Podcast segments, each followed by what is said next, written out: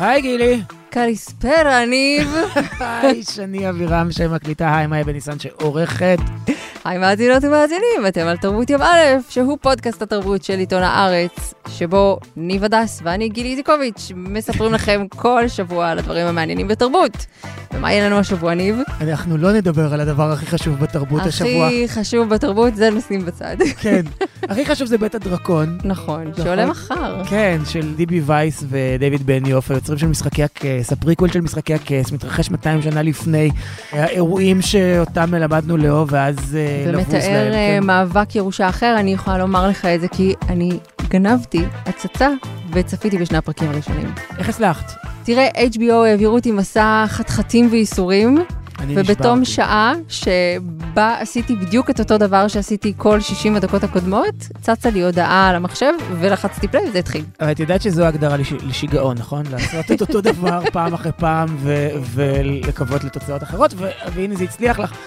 לי זה לא הצליח, וגם כאילו אני אומר, אז נגיד היינו מדברים עכשיו על בית הדרקון, מה זה היה תורם למאזינות ולמאזינים? כלום, נכון? נכון, אבל אני יכולה לסכם את זה בשורה אחת. נו, שושי לא, זוהר.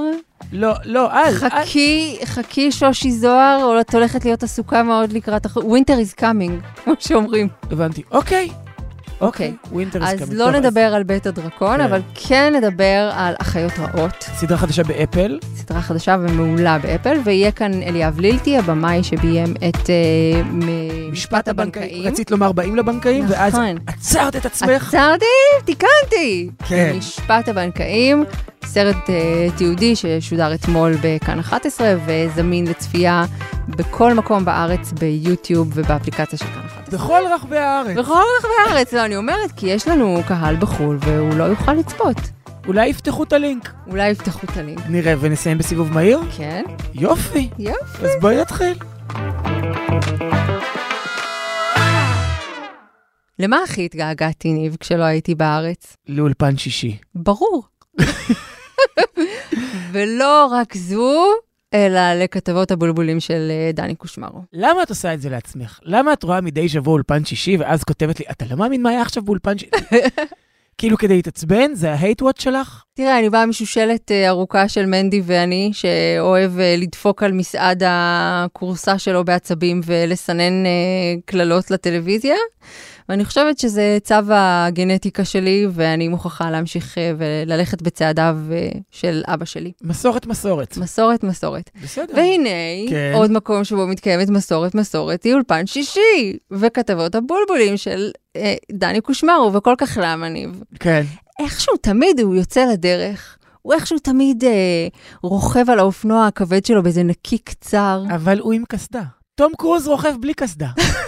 הוא איכשהו תמיד... זה לא שווה עם קסדה. אוקיי, הוא נכנס עם ציוד צלילה למערה במעבה האדמה, והמערה היא כל כך צרה שהוא כמו נולד מתוכה. האם אתה מבין? לאן אני חותרת, ניב? אני מבין לאן את חותרת. הוא איכשהו תמיד מטפס על איזה קיר לח. וחלקלק, אוקיי? והנה השבוע חזר לעברו, ועלה על ספינת טילים, ספינת טילים. סטיל. סטיל, כמו שאומרים בחבר'ה שלנו, סטיל. מה עשה? רגע. ונוסעים בתעלות, חוצים תעלות. סטיל של צהל. סטיל של צהל, לא, סטיל של משה. סטיל פרטי. הסטיל של משה. הוא אמר לו, בוא, אתה רוצה לעלות על הסטיל שלי, גבר שבע גברים. חיל הים עבר הפרטה. ומשה קנה חלק מהסטילים. לא, אני אגיד לך, כי זה, אני תוהה, אם באמת צהל, זה הגוף שזקוק לעוד יחץ בישראל. נגיד, מי, אז, כאילו, דני קושמרו נכנס לתחרות עכשיו עם אור הלר, מי אוהב את צהל? כי אור הלר הכי אוהב את צהל. אין אף אחד ש... אין מישהו שיותר... נראה לי בילי גנץ גם די מחבק לליבו. לא, הוא כלום לעומת אור הלר. אין אף אחד שיותר אוהב את צהל מאור הלר. אני ממליץ לך לעקוב אחרי חשבון הטוויטר שלו, מה שאני עושה. מכתב אהבה ארוך. מדובר בבן אדם שמתרגש בזה שהוא מגיע לתרגיל חטיבתי. תראה, כמי שהזילה דמעה בטקס הענקת סיכת הממ"מ שלה, אני יכולה להגיד שהייתי צעירה מאוד, ונוחה להשפעה. אבל שים את זה רגע בצד, אני חייבת לשאול. איזה מורעלת. זוועה, זוועה. נורא. כאילו אולפן שישי, באמת, כן. אפשר אולי די עם הטסטוסטרון הזה, די, זה פשוט מתנהג כמו בדיחה, זה נהיה בדיחה. And who by fire, who by water, who in the sunshine, who in the night time, who... אז ביום שישי כשקמתי הבוקר וצפיתי בפידי, עברתי עליו. גללת. כן, ראיתי שם... גללת זה נשמע כמו מילה לא יפה ללכת לשירותים, נכון? לנאמבר טו, גללת. מה אתה עושה? אני הולך לגלול. ומה אתה עושה כשאתה גולל? כן, בדיוק. אם לא לגלול. בדיוק, גללתי. אז בזמן שגללתי, ראיתי שיש... לא, תצחקי. מה עוד נותר לך בחיים, גילי, מלבד לצחוק? כלום, שום דבר, שום דבר. שחוק ודמה. דמה אני עושה. אז... אז ראיתי שיש שיר חדש של פי ג'י הרבי, ולא סתם שיר, אלא קאבר של פי ג'י הרבי, ל-Who by Fire של ליאונרד כהן, תמשיכי לצחוק, ולא הבנתי למה. ואז הלכתי למה שאני אוהב לעשות כל יום שישי, וזה לראות טלוויזיה, זה מה שאני אוהב לעשות כל יום, כן? אבל במיוחד יום שישי. אני שומרת הכל יום שישי. יום שישי האחרון, כשקמתי שבור מחתונה של חבר, נכנסתי לשירות הסטרימינג של אפל, ושם ראיתי שיש סדרה חדשה לשרון הוגן. שרון הוגן, איך אני אוהבת אותה. גם אני, מאוד. אפילו למ... את גירושים שלא סבלתי, אחר כך כשהיא הסבירה מה עבר עליה, יש איזה רעיון מונומנטלי שהיא סיפרה על הדרמה הנפשית שהיא עברה באותו זמן, אמרתי, אה, אוקיי, הבנתי עכשיו. אוקיי, אז הבנת, בדיעבד הבנת גם את גירושים. כן. ואת אוהבת את זה. לא. אבל אני מוכלת לה על זה, okay. על הפלטה הזאת. אז אני מאוד מחבב אותה, ויש לה סדרה חדשה שנקראת... קטסטרופה הייתה אחת הטובות, כאילו... וואו. וואו, וואו. כן. כן. מי שלא ראה את קטסטרופה... אז תתחילו בקטסטרופה. כן. ואז תעברו... במקביל, אפשר. ואז תעברו לאחיות רעות. אחיות רעות. טוב, אני קיבלתי ממך המלצה רותחת. זה הפואנטה בעצם, גילי, שהקאבר הזה של פי ג'י הרבי ללונרד כהן, זה הפתיח של, של הסדרה. ואני אומר, אם לקחו את פי ג'י הרבי, לעשות קאבר ללאונרד כהן, ולשים כפתיח... בשביל פתיח של סדרה, אתה, זה סדרה שאתה... אני אומר, יש כאן משהו, כנראה. וצדקת. כן. כי אחרי שהמלצת לי המלצה רותחת, הלכתי לראות. ואחת הסדרות שהכי נהניתי מהם, אני חושבת בקיץ האחרון, קל קל קל, ייתכן בשנה כולה. לא הגזמת. בחיי, שוואו.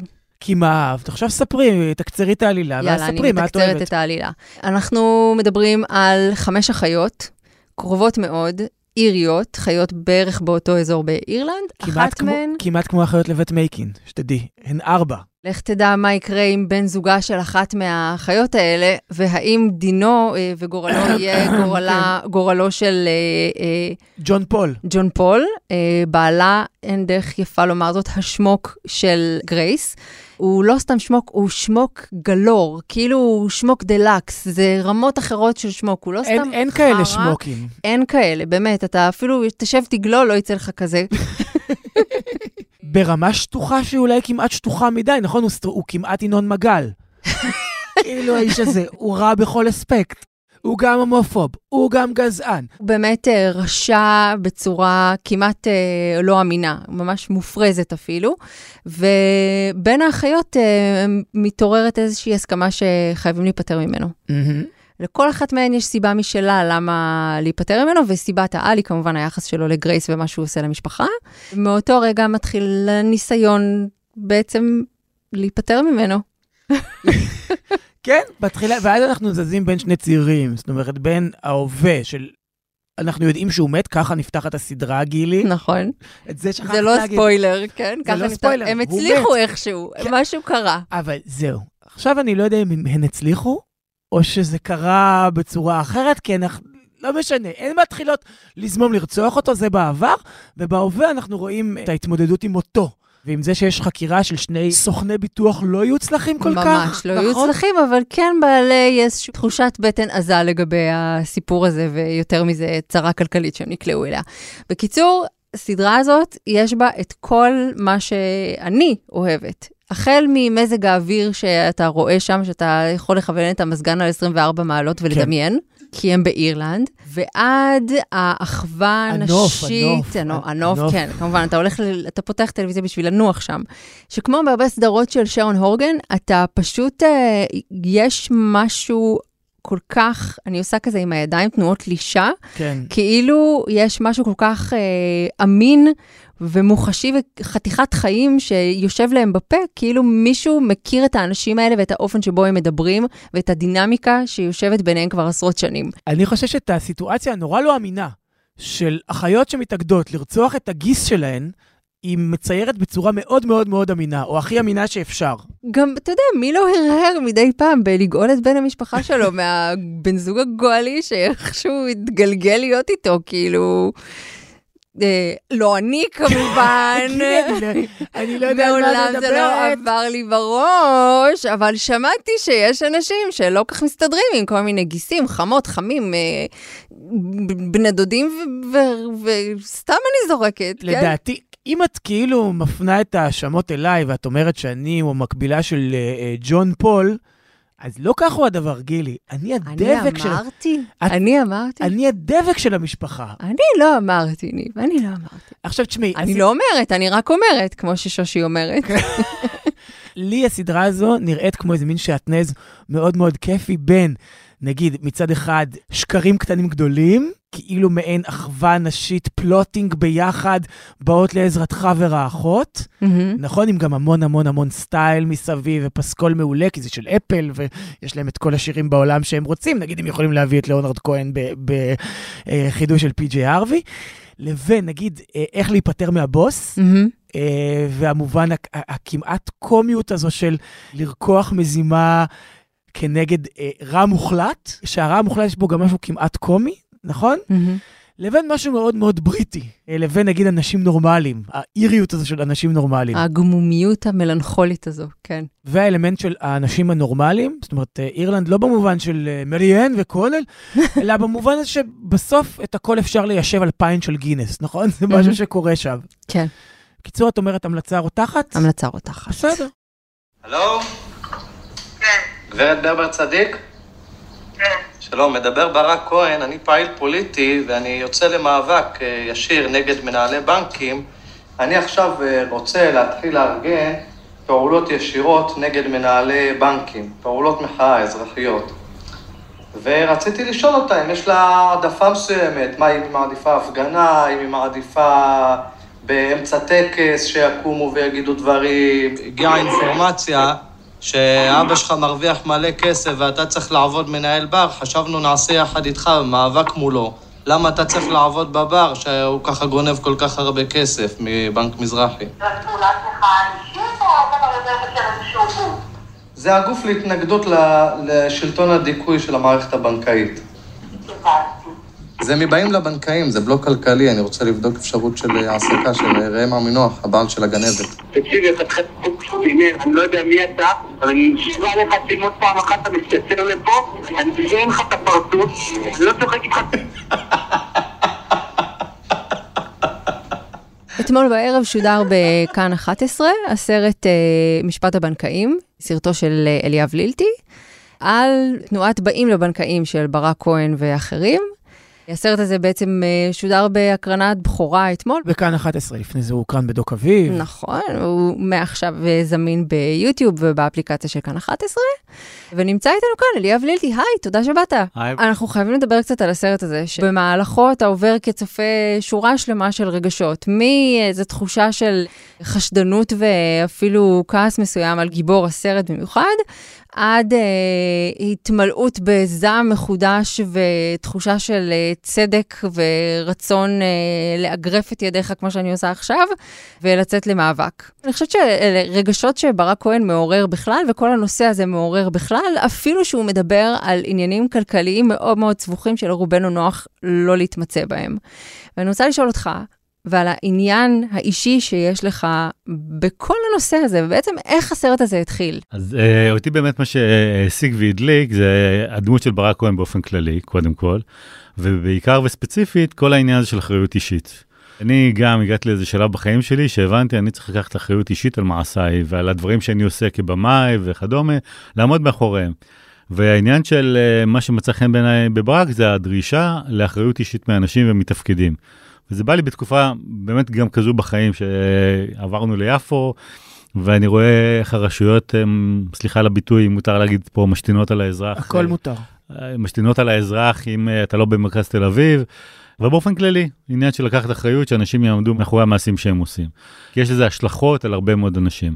אז זה משהדליק אותי דבר אחד, והדבר השני זה שברק, מה שמצחן בעיניים שזה, הוא לא פוליטיקאי, הוא לא מנסה להתחנף לאף אחד, הוא לא מנסה להגיד מה הם יגידו ומה הם יגידו, כל תנועות השמאל דרך אגב, כל הזמן מנסות לא להעליב את זה, ולא להעליב את זה, הוא אין לו בעיה להגיד מה שבא לו, אם בדרך אנשים נעלבים, בעיה שלהם. וגם נורא קשה להכניס אותו בגלל זה לאיזושהי רובריקה. זאת אומרת, הוא שמאל, הוא שומר שבת, הוא יכול לתקשר עם האנשים האלה, הוא יש לו מכנה משותף עם שס יותר מעם חלק מהאנשים במרץ, זאת אומרת, הוא אישיות מאוד מאוד סבוכה ומורכבת, שאנחנו לא רגילים לראות תקשורתית, אנחנו לא רגילים, נכון, נכון. אנחנו לא רגילים לחוות דמות תקשורתית שהיא כל כך מורכבת, ושכל כך אי אפשר להכניס אותה לכל מיני מגירות. נכון, כולל לדוגמה, הייצוג הזה של הפמיליה, שהיו לי על זה איתו שיחות, אמרת לו, תשמע, אם הייתי פוגש מישהו מלפמיליה במדבר, לא הייתי נותן לו כוס מים, ואתה מייצג אותם. והוא הסביר לי שהוא ייצג אותם על דבר מסוים מאוד, על הזכות להפגין, לא על שום דבר אחר, וגם כמובן בתנאי שהם לא יעודדו אלימות ולא יעודדו גזענות. אז הוא באדם שבאמת לכאורה קשה לאכול אותו, אבל הדבר הראשון שהדליק אותי בכלל זה בכלל סרטון שהוא מאוד מאוד רדיקלי בעיניי, כמעט אף אחד לא זוכר אותו. על מתי אנחנו מדברים? על אזורי אלפיים וארבע עשרה עד אלפיים וחמש עשרה, ב-אלפיים וארבע עשרה התחלתי להתעניין בו, והוא דיבר על ההתנתקות. על התנתקות ממדינת ישראל בעצם, הכוונה. כשהכוונה היא, לבטח בימים אלה, שאנחנו רוצים, שהאזרח צריך להתנתק מהמוסדות שלא משרתים אותו, שלא מטפלים בו, שלא דואגים לחינוך טוב, שלא דואגים ל... אתה איחרת כי היו לך פקקים, המורות אה, שובתות, כל האנשים שהם הכי חיוניים, מרוויחים הכי פחות, ואנחנו כאזרחים לא מקבלים שום דבר. אז כל הדברים האלה, זה בעצם איזושהי חשיבה שהיא מאוד מאוד רדיקלית, ולא עובדת בתוך הדפוסים הקבועים של הפוליטיקה המקומית. ואז אתה מחליט ממש להתמסר לזה, ומצוות את עצמך אליו כמעט עשרים וארבע שבע, לא? נכון, זה התחיל ב-אלפיים וחמש עשרה, ממש שבע שנים וקצת.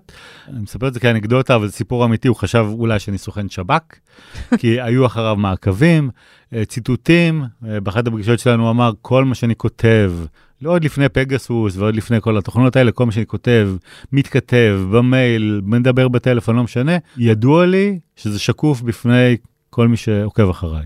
כמעט פרנואידי, אבל אנחנו מדברים על ברק כהן שהוא עורך דין, והוא מסתבך, או בעצם נכנס לאיזשהו מאבק מול הבנקים, אחרי שהוצאה לפועל על חוב שלו, גובה או מנסה לגבות את החוב מזוגתו. יש שם איזושהי התנהלות שהיא על גבול החוקי, או כאילו... ברכוש ולא בכסף. זאת אומרת, להיכנס לבית שלה, ולהתחיל לקחת משום דברים שהם רואים כבעלי ערך. הפסנתר... עכשיו, אני רק אגיד במאמר מוסגר, גילי, סליחה שאני מפריח, דעתי גילי, דיברנו על זה עם תום שובל, כשראיינו אותו לפני שנה בפסטיבל ירושלים, ודיברנו על זה שהוא עושה קולנוע, נקרא לזה מעמדי כלכלי, על אנשים שאין להם ועל אנשים שיש להם. גם גילי וגם אני חווינו את עניין ההוצאה לפועל הזה, ואת החוויה המאוד מאוד משפילה וקשה וטראומטית הזו. אני חושב שאנחנו צריכים להתבייש בזה, צריכים להתבייש בזה מי ששלח את האנשים האלה אלינו הביתה. לגמרי, לגמרי, ובאמת, בכל הקרנה שאני נמצא בה, מיד אחרי הקרנה באים לאנשים ואומרים לי, תשמע, אני חוויתי את זה, אני חוויתי את זה בתור ילדה. שרון שפורר בראיון uh, מספרת לי על זה שהיא גם uh, נפגעת בנקים.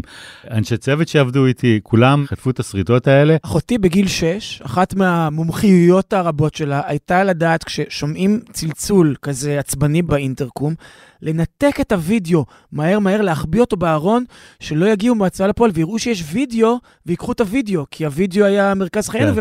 ובאמת מדברים בסרט הזה על, על הטלוויזיה, והסרת השרשראות. ומעבר לזה, גם העניין הזה של הפעלת הלחץ, דווקא על הילדים, כמנוף לחץ על ההורים, ברור. שזה הרבה הרבה יותר אה, לא אנושי בעיניי. הסיפור המדהים, שגם לא נכנס לסרט, אבל גם היה נוכח במשפט, שגם לירן גורדון, דוברת בנק לאומי, חוותה את הדבר הזה, כשבאו להקל את הרכוש שלה, לפני שהייתה דוברת בנק לאומי, על חוב של אחיה. אחיה שהוא אקטיביסט, והכי ביזארי זה שברק כהן ייצג את אחיה. ולכן הוא גם הכיר את הסיפור הזה, ולכן גם לירן גורדון, גם המכתבים שהיא כתבה, היו בדיוק מאותה חוויה, של נפגעת צד שלישי, שהיא לא קשורה, היא לא חייבת, דוברת בנק לאומי. ועוד אנקדוטה אחת אני חייב לספר בעניין הזה, אני קופץ הרבה הרבה קדימה, יש דבר כזה שנקרא תביעה נגזרת. תביעה נגזרת זה כשאתה בעל מניות בבנק, והבנק לא פעל, או, או בכלל הגוף הציבורי שבו אתה חבר, או בעל מניות פועל בצורה שפגעה ברווחים שלך, אתה רשאי לתבוע את אותו גוף. זה מה שנקרא תביעה נגזרת. תבעו את בנק לאומי, תביעה נגזרת, בעלי מניות אחרי עסקת הטיעון בארצות הברית, ועורך הדין של בנק לאומי אומר לשופט, אבל מה אתה רוצה? שאנחנו ניקח מיליונים מעובדי בנק לאומי שסרחו? מה, אנחנו נלך אליהם הוצאה לפועל? לא, מה פתאום? זה לא לעניין. זו תשובה אמיתית. אנחנו עכשיו מחוץ לבית, הגיעו אה, ניידת לעצור את אה, ברק בשם אה, הטרדה. אנחנו נגיע לתחנה. יש לך זכות לשמור על השתיקה? בסדר. אתה רוצה עורך דין, למרות שאני יודע שאתה עורך דין. אתה יכול לקחת, אם לא, המדינה תספק לך בהתאם לצורך. אין בעיה. למה, אבל הולך? סיבור. זה עבודה. אבל, אתה הולך לעבודה? כן, מאמי, זה עבודה. טוב. ביי, מאמי. ביי, לאלי. ביי, מאמי. כל מי שראה כבר את הסרט, הוא מבין לחלוטין באיזה עמוד אנחנו עומדים ומה מה רוח הדברים. אבל כשאתה רואה את הסרט, אתה, כן, כמו, כמו שאמרתי קודם, עובר איזשהו תהליך.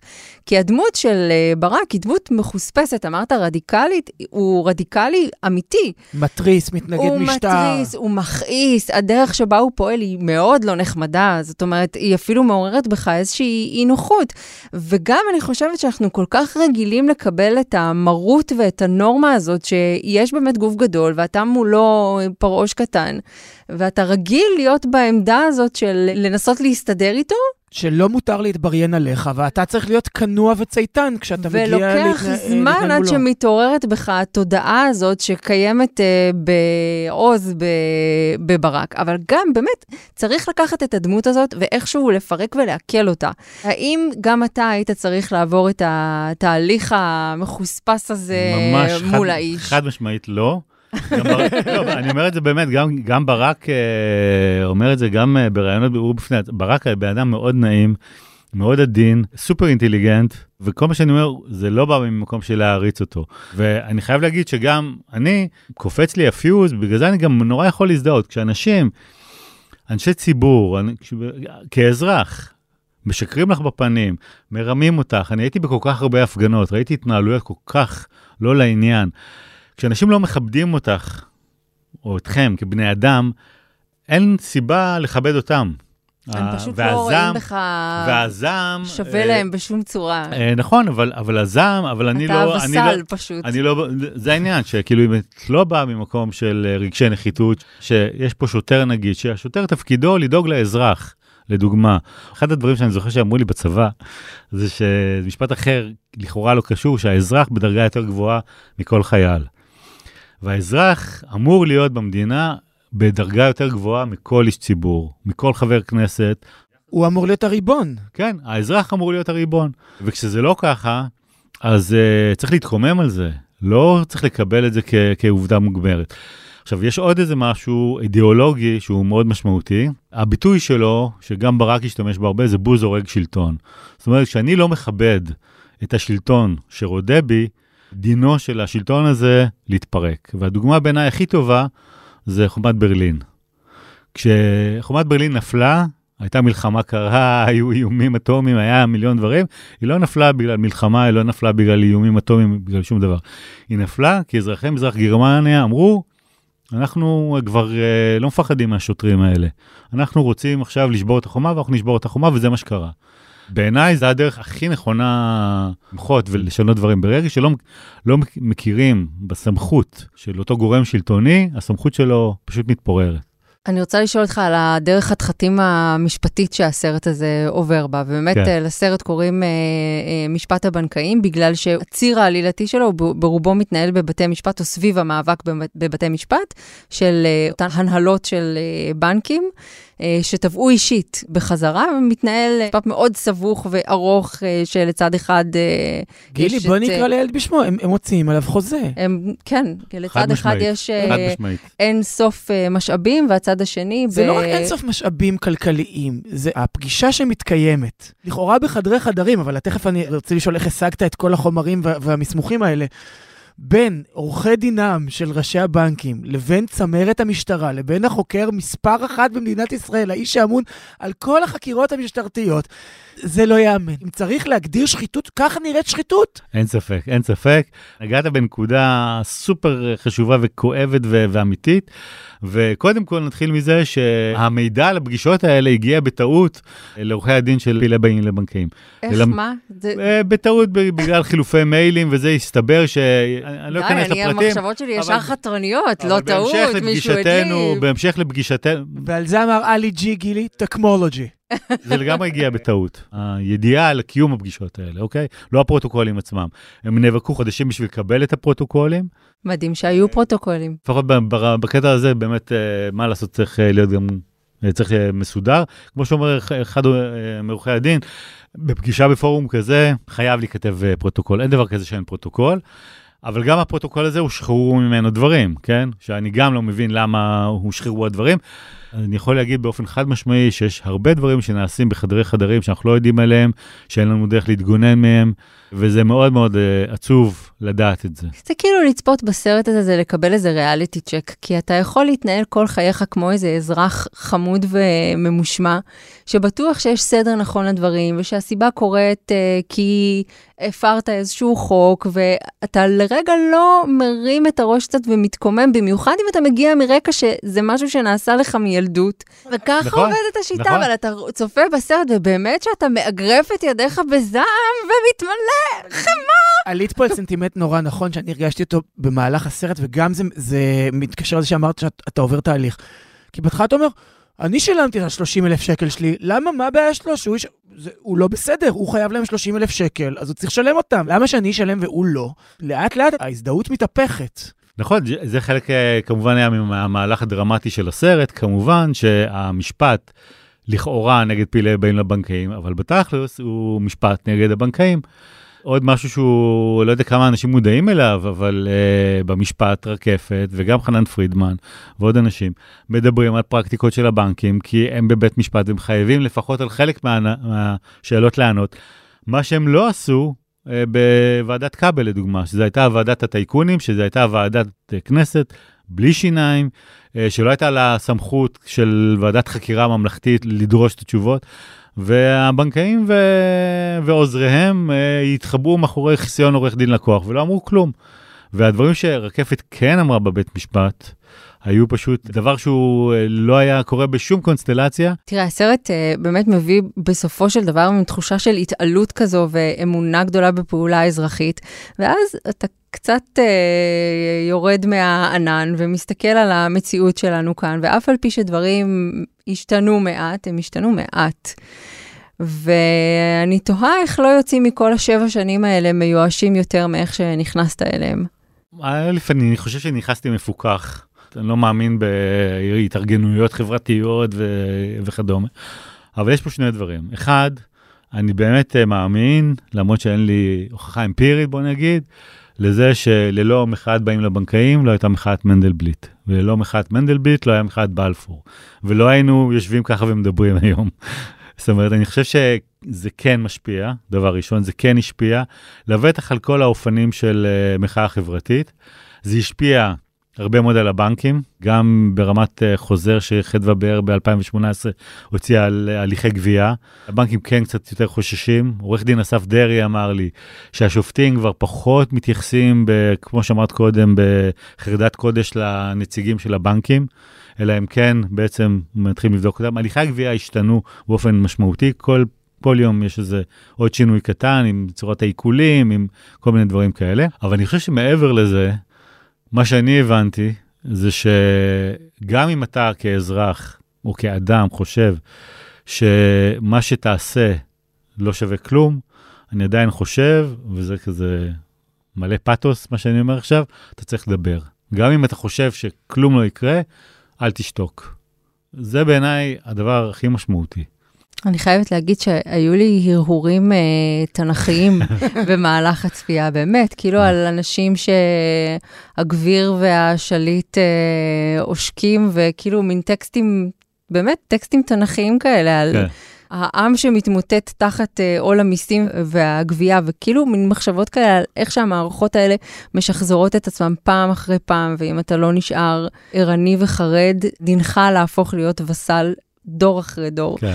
זה פשוט מדכא ומעורר תקווה בעת ובעונה אחת. אני גם חייב אבל להגיד, אפרופו השבע שנים האלה, שדווקא גיליתי, שיש הרבה הרבה יותר אנשים טובים ואקטיביסטים במהלך הדרך.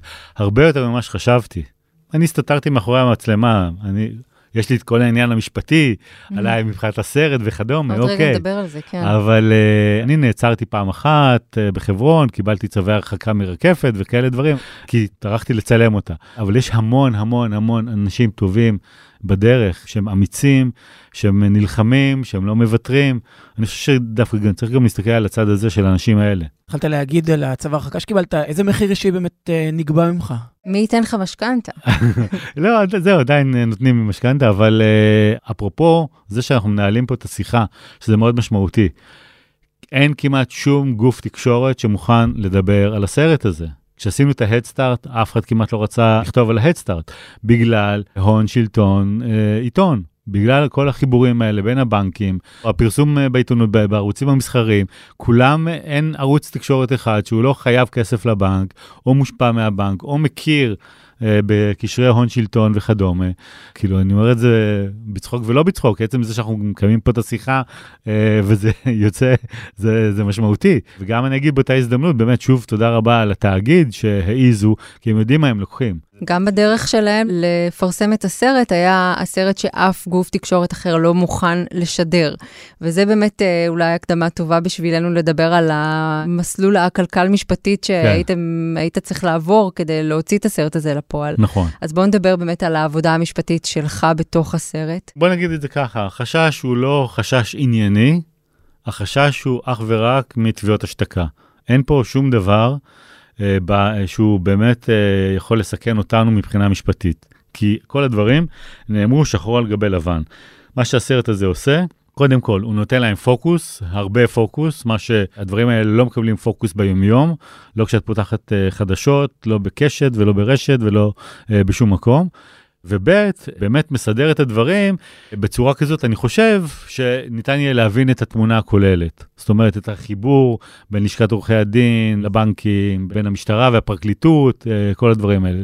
באמת כן, לצייר את התמונה בצורה ברורה לכל אחד. והתמונה עוד יותר, הרבה הרבה יותר מורכבת, ו- ותיבת הפנדורה עוד הרבה יותר גדולה ועמוקה.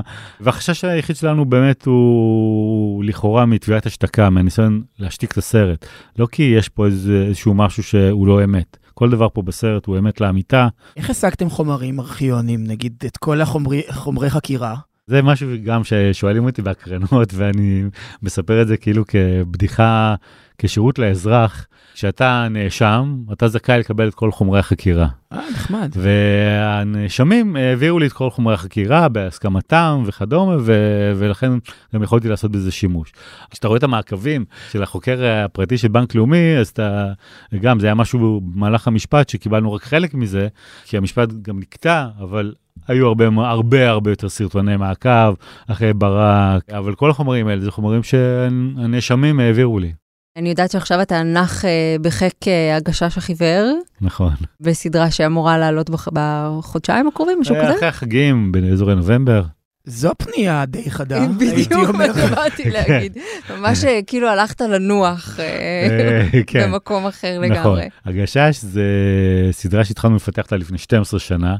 אתה בגדול איש אוהב לרוץ שנים. לא, האמת שלא. ספרינטר. אבל אני כן, אני ספרינטר למרחקים ארוכים. אני נאלץ, זה חלק מהתהליך הדוקומנטרי, מה שנקרא. אבל באמת בגשש רצינו להראות את מה היה כל כך מיוחד בגשש, שבעצם זיקק את הישראליות, והצליח להביא מאפיינים שכל כך הובילו להצלחה של הגשש.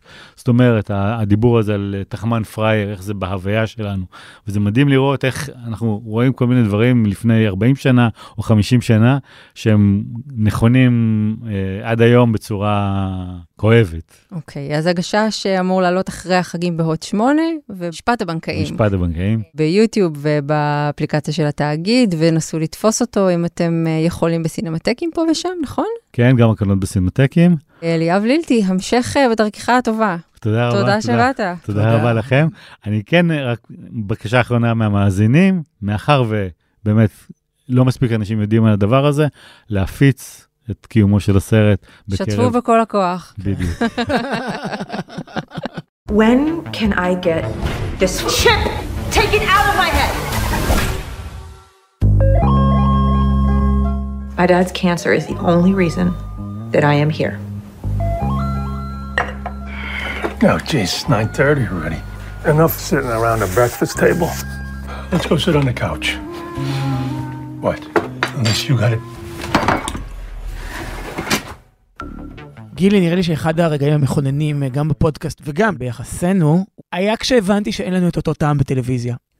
כן, זה היה רגע כזה שאמרתי, טוב, אז אנחנו לא חולקים את אותו טעם, וזה יעשיר את הפודקאסט. נכון, נסכים שלא להסכים, כמו המשפט שאתה הכי אוהב בעולם. וואי, איך אני שונאת את זה. ומה המילים שאני הכי שונא, את יודעת? אני יודעת. כן? סלטון. נכון, וחרפרף. חרפרף. נוראי. כן. אז נגיד הסדרה שבב של אהבה, זה סלע מחלוקת מאוד רציני בינינו, נכון? חלוק מחלוקת. כן, של אלכסה נאטינג ופטריק סמרוויל, פטריק סמרוויל שאני מאוד אוהב אותו מתחנה אחת עשרה ומייניאק והנותרים, הוא היה יד ימינו של לינדלוף, ואלכסה נאטינג היא הסופרת שכתבה את הספר שבב של אהבה, והעונה הראשונה אני ממש אהבתי אותה, ואת חשבת שהיא דבילית, נכון? כן, אני נטשתי באיזה פרק שלוש. את לא היחידה, זה הרבה נטשו. שכזה רי רומנו, מה יש לך? למה יש לך רומנים בובת מין? למשל, למה אתה בכלל שם? מה זה הדמות הזו? ואם אפשר להפסיק. דמות מעולה, אגב. כאילו, אני מת על רי רומנו בפוזיציה הזו. That's what he said. אוקיי, אז ראית את העונה השנייה, אני מניחה. כן. ואהבת אותה. אני חושב שמי שאהב את הראשונה, יאהב עוד יותר את השנייה. ואני אגיד לך למה רי רומנו שם, ולמה יש לו רומנים בובת מין, כי זו סדרה שהולכת עד הסוף. בעיניי, היא הולכת לקצוות, ומי שאוהב, נגיד, הומור קצוות ועלילות קצה ודמויות קצה, מאוד ייהנה ממנה, ואני חושב שבתוך החוקיות של העולם שהיא בראה, היא גם מאוד מאוד שלמה ואין בה חורים. אז כאילו שבב של אהבה היא על הניסיון פרידה של זוגתו של מיליארדר טק כזה. כן. זה נשמע כמו יותר מדי סדרות שכזה ראינו בזמן האחרון כמו לוט. זה שילוב של נגיד לוט עם אפלואודים, אפלואוד קראו לזה, אפילו עם קצת ווסטוולד, אבל אני חושב שבעוד שלוט היא מאוד מאוד פשטנית, ואפלואוד היא קצת משעממת בטח בעונתה השנייה, וווסטוולד היא בלתי מובנת. כן. אז שבב של אהבה עושה מיקס לשלושתן, אבל לא מסבכת את הדברים. זאת אומרת, כן יש לה מורכבות טכנולוגית, והיא מדברת על רעיונות מאוד מאוד דומים ל-Westworld, על נגיד העלאת תודעה לענן. ומה, אגב, גם ב-Years and Years, השנים, mm-hmm. היה את העניין הזה.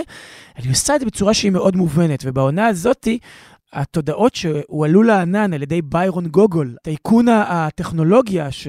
שאותו אשתו מנסה לעזוב מאוד כן, מאוד, אבל ו... הוא השתיל ו... בשבב של אהבה, ולכן בדיוק, קשה לה. מאוד קשה לה, והם הם עלו ביחד לענן. עכשיו התודעות מהענן רוצות גוף. Hmm. ועל זה עונה בין התודעה, התודעה שנלחמת בגוף שלה, או נאבקת עם הגוף שלה על מי ישלוט ב, ב, באותו גוף. מאוד מעניין, אני חושב, בטח בעידן של מטה, מטאוורס, והעניין הזה, ופתאום הדיבור הזה על האם אנחנו חיים בסימולציה, והאם נחיה בסימולציה, והאם נוכל להגשים את החוויה האנושית במלואה בצורה שהיא לא פיזית. זה גם נורא מצחיק.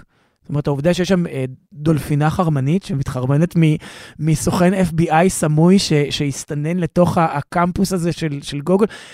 סדרה שהולכת על הקצוות, ואני אוהב את זה, אז איפה שאת אומרת, אוי, זה מטופש, אני אומר, וואי, איזה שיחוק. מגניב. את אומרת מגניב, אבל את לא תראי. אני לא אראה, לא. אני רואה את זה, זאת אומרת, מגניב כדי לסתום לי את הפה, כדי כאילו... לסתום לך את הפה? לא, לעבור הלאה. שיפסיק לאכול את הראש, יופי, כן, כן, זה נשמע טוב, חביבי. אתה יודע מה, אפילו הרעיונות נשמעים לי נורא מעניינים, אבל היישום שלהם כסדרה, אני לא בטוחה עד כמה... גילי, יש לי משפט אחד להגיד לך, תרצי, תראי. נסכים שלא להסכים. אז רגע, אבל רציתי לומר שהתחלנו מהאחיות רעות, כן. שמדבר על נשים שמארגנות את העולם ככה שהגברים לא יפריעו להם, נכון? הגבר הספציפי הזה לא יפריע להם, ובחור מספר שמונה, אה, שעלתה לפני שבוע נדמה לי, בהוט, mm-hmm. ומשודרת שם גם באופן אנלוגי וגם במלואה ב-וי או די של הוט, אה, היא סדרה פינית. הו! Oh. הו! כבר בא לי לרקוד, כמו ראש ממשלת פינלנד, עם סרטון הקרחנה שלה. אז תראה. אני כבר רוקד. אוקיי, אז אני אתן לך את הבריף של הסדרה, ואז אני... אתה באמת רוקד. ואז אני אגיד לך למה היא מצא חן בעיניי. קקאו, קקאו, קקאו, קקאו, קקאו, קקאו, קקאו. זה higher state of consciousness, כן. אוקיי. אז אנחנו מדברים על זוג יוהו ומריה, שנפגשים בטעות במסעדה, אחרי שהדייטים של שניהם הבריזו להם. רגע, איך היא אומרת לשלום? היא אומרת לו, יוהו, יוהו? קוראים לו יוהו, או יוהו, לא יודעת, הוא חתיך, מה זה משנה?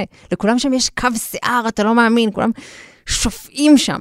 אז הם נפגשים במסעדה, וכדי לא לבזבז את הערב, הם פשוט יושבים אחד עם השני, ומבלים לילה סוער ביחד, ובסופו מריה נעלמת, והוא פשוט מנסה לעקוב אחריה, מנסה, מצליח איכשהו, והוא מגלה שכל יום מריה מבלה עם גבר אחר. רגע, איך הוא עוקב אחריה? הוא מצליח...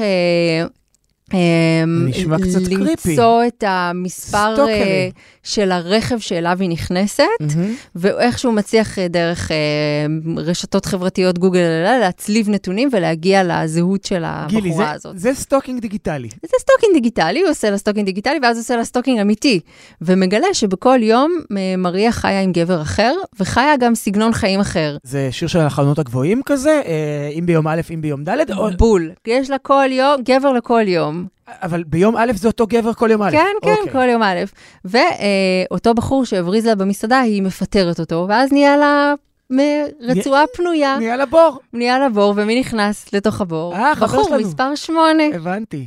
הסטוקר. יוהו, נכנס לרצועה יוהו, של יום ב', יוהו, נכנס נה. ליום ב', והוא ממלא שם את רצועת יום ב'. אבל החל מהפרק השני יש שם איזשהו טוויסט קצת יותר אפל, וכל הסדרה כולה היא מין מצולמת בחללים קלסטרופובים קטנים כאלה, וגורמת לך להרגיש שאתה רואה יותר פילם נוער מקומדיה רומנטית, היא כזה קצת מבלבלת בעניין הזה. היא גרמה לי נורא נורא לחשוב על איזשהו משהו ששמנו לב אליו לפני כמה חודשים, אפילו כתבתי עליו כתבה, על החרדה שמתבטאת בכל מיני יצירות בתרבות פופולרית, גם בטלוויזיה, גם בספרות, מפני השינויים במערכות... חרדה מאמנציפציה נשית. נכון. מכל מיני שינויים שקורים במונוגמיה. אני פשוט ערכתי את הכתבה הזו, אז אני זוכר. שינויים במונוגמיה, ובמה נשים רוצות, ותפקידים של נשים בתוך בית, ובתוך... ויחסי הכוחות בין נשים וגברים, ובכלל, אמרת, השינויים בתוך התא המשפחתי, או בתוך התא הזוגי, וגם מה מותר לנשים לומר שהן רוצות. ומה מותר להן לרצות, והאם בכלל בן אדם יכול לדמיין ולקיים לעצמו מערכת שבה הוא לא מוותר על שום דבר. אני חושבת שבסוף הסדרה הזו הולכת לכיוונים יותר שמרניים ממה שנראה לנו בהתחלה, אבל כאיזשהו רעיון, היא מצליחה להחזיק את השמונה פרקים שלה. שמונה ו... פרקים כמו שמונה גברים? ולא סתם, ניב. כן. יש שם איזשהו רעיון מסדר סביב המספר הפרקים, ומה שקורה, המנגנון כולו העלילתי של הסדרה, ולאיזה כיוונים הוא הולך. היא סדרה אחרת ומעניינת, היא גם זכתה בכמה פרסים בפסטיבל קאן סיריס, אה, ממליצה. אני אלך על זה, זה נשמע לי ממש מעניין. אני לא מבטל כמוך ישר, לא, זה לא בשבילי, כמו שאת עושה עם פרק הבונוס של סנדמן, שעלה בסוף השבוע לנטפליקס, או, תראי את השם של מי הזכרנו. נטפליקס. נטפליקס? איפה הייתם? איפה הייתם? לא יודעת, אני התחלתי לראות את uh, סנדמן, ב... זה היה... היה לי זמן, ולמה היה לי זמן? כי no. שנתי נדדה. אה, נכון. זה משהו שאני מתרגלת בזמן האחרון, נד... נדודי שינה, והיה לילה. עמוק לתוך הלילה לחצתי פליי על סנדמן, ומצאתי את עצמי אה, מול אה, מורפיוס אל השינה. אל החלומות. אה, צחקתי צחוק מר, ואמרתי, בוא נשמה, שים לי חול בעיניים, תעשה מה שאתה צריך, do your thingy. אבל uh, יכול להיות שבדיוק איבד את הכובע שלו. זה לא עבד לי. הוא חייב להשיב לו את הכובע שלו. את הכובע שלו. מהסוהו. ואת האבן הרובי שלו, ואת כל השטויס שלו. יש פרק בונוס. שמי, אני... למה? בונוס למי? מי צריך עוד? אז אני אגיד לך... די צורקי קיבלתי מכל ה... אני אגיד לך מה קרה. את ידעת הרי שאני נביא חובב. כן, ידעתי. ברור. וכשכתבתי את ה... אפילו לא כתבתי ביקורת על סנדמן, כל כך ביטלתי את הניסיון של נטפליקס להתחרות באותו זמן עם אה, אה, שר הטבעות שהולך לעלות ב- באמזון, ועם בית הדרקון שעולה ממש היום ב-אייץ' בי או. מחר סנד... בארץ. כן, כן, עם סנדמן, שאמרתי, נו, הם ניסו לעשות זה, אבל השרתים אה, אה, לא קרסו, ולא... ובכן, קרסו.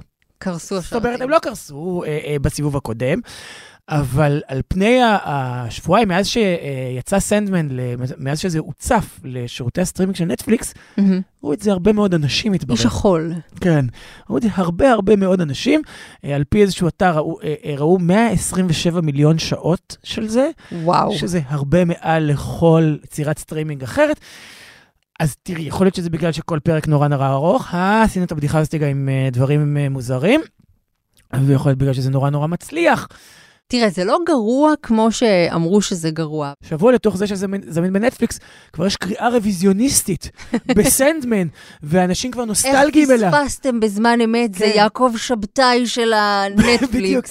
וכבר היה דיבור על זה שזה בעצם יצירת מופת, ואנשים לא הבינו את זה כמו שצריך. הוא לא מעצבן בכלל, הבחור הזה עם המבט הנבוב שלו והמעיל הארוך, יש לו מעיל ארוך, זה אומר שיש לו אופי. מעיל נורא ארוך, והוא דומה בכלל, הוא משהו בין רוברט סמית, הוא כזה אימו, הוא כמו ילד מהסנטר, כאילו, אני עצובי. אבל הוא נורא מזכיר את גיימן עצמו, לא עם השיער הזה, הרוברט סמית עם מספריים של אדוארד די בואכה, בסיסט של באוהאוס. בכל מקרה, אז הפרק בונוס הזה, שגם משחק בו דרק ג'קובי, הוא קלאודיוס, מעני קלאודיוס, ולא רק הוא, גם דיוויד טננט, אוהבת. אוהבת, אני חושבת שאם הוא היה, אגב, הסנדמן. אבל הוא לא סנדמן, הוא לא נראה כמו סנדמן, מה, לא קראת את הקומיקס? למה? הסנדמן הוא סנדמן? הוא כאילו... זאת אומרת, דיוויד טננט יכול לעשות הכל, למה הוא לא... בסדר, לג'יט, אבל גם, אגב, גם ג'יימס מקאבוי שם, וגם סנדרה או שם, זאת אומרת, אנשים שאנחנו אוהבים, והפרק הזה הוא גם מעין בוטל אפיסוד, הוא עומד בזכות עצמו, הסנדמן שלנו לא צריך להשיג את הכובע שלו. יש לו כבר את... יש לו את הכובע? יש לו את הכובע, ויש לו את אבן הרובי. ומה יש לו עוד את הסקיק? כן, סקיק החול. סקיק החול. הכל יש לו, את כל האקססוריז. כל הים, אני אסדר אותך, אני אגיד לך על מה הבעיה עם הפרק הזה, שהוא באמת מלא בגלם, אבל הוא משל פמיניסטי הכי שטחי, ש, שראיתי בחיים שלי. אז הסיפור הוא שזה על סופר שהוא מצד אחד קולה מוזה, ומצד שני הוא סופר פמיניסטי. Mm. הוא טוען שההשפעות הגדולות עליו זה מרגרט אטווד וטוני מוריסון, כן? אבל הוא, מצד שני הוא קולה מוזה. תראה, ככל שאנחנו מדברים, הולך ומתחבר לי משהו אחד מאוד מאוד ברור, ואנחנו כמובן נדבר על זה שבוע הבא כשנדבר על House of Dragon. כן.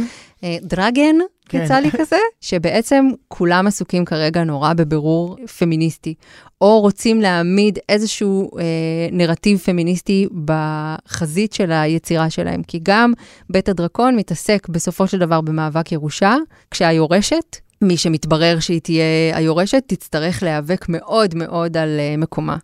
אז וגם החיות בס... רעות. וגם החיות רעות. וגם בחור מספר שמונה. וגם סנדמן. וגם וגם וגם וגם. בסוף אנחנו מדברים על אותו נרטיב שיחזור ומשתכפל אצלנו כאן שוב ושוב, כי אלה השנים הגדולות שבהם כל התרבות הפופולרית עסוקה בביטוי של משהו שמעסיק אותנו חברתית. ואפרופו נרטיבים פמיניסטיים, גילי, אני אמליץ על אלבום שאין בו שום דבר פמיניסטי, זה אפילו לא אלבום, זה מיני אלבום, שנקרא Was It Ever Real של The Soft Pink Truth, שזה חצי מטמוס, אני יודע שכל מה שאמרתי עכשיו אמר לך המון. ממש, כאילו אמרת את זה ביוונית. נכון, אבל זה שילוב של מצד אחד כתיבת שירים מאוד מאוד אינדית כזאת רגישה, שאת אוהבת, והפקה סופר האוסית עמוקה, והאי-פי החדש הזה נהדר, וגם יש בו קאבר לשיר של קויל, אם אפשר להגיד מה שקויל עשו שירים, זה אחלה, ועוד מעט יצא גם אלבום חדש של The Soft Pink Truth, והאי-פי הזה הוא רק קדימון לו, קדימון משגע בחיי, הנה אנחנו שומעים כבר ברקע, האמיני לי, האמינו לי, מאזינות ומאזינים. אני מאמינה גדולה. תעשו פלוס בספוטיפיי או באפל מיוזיק שלכם, ורק תרוויחו. You don't know how to try to keep together. You don't know life is hard. The nights are long.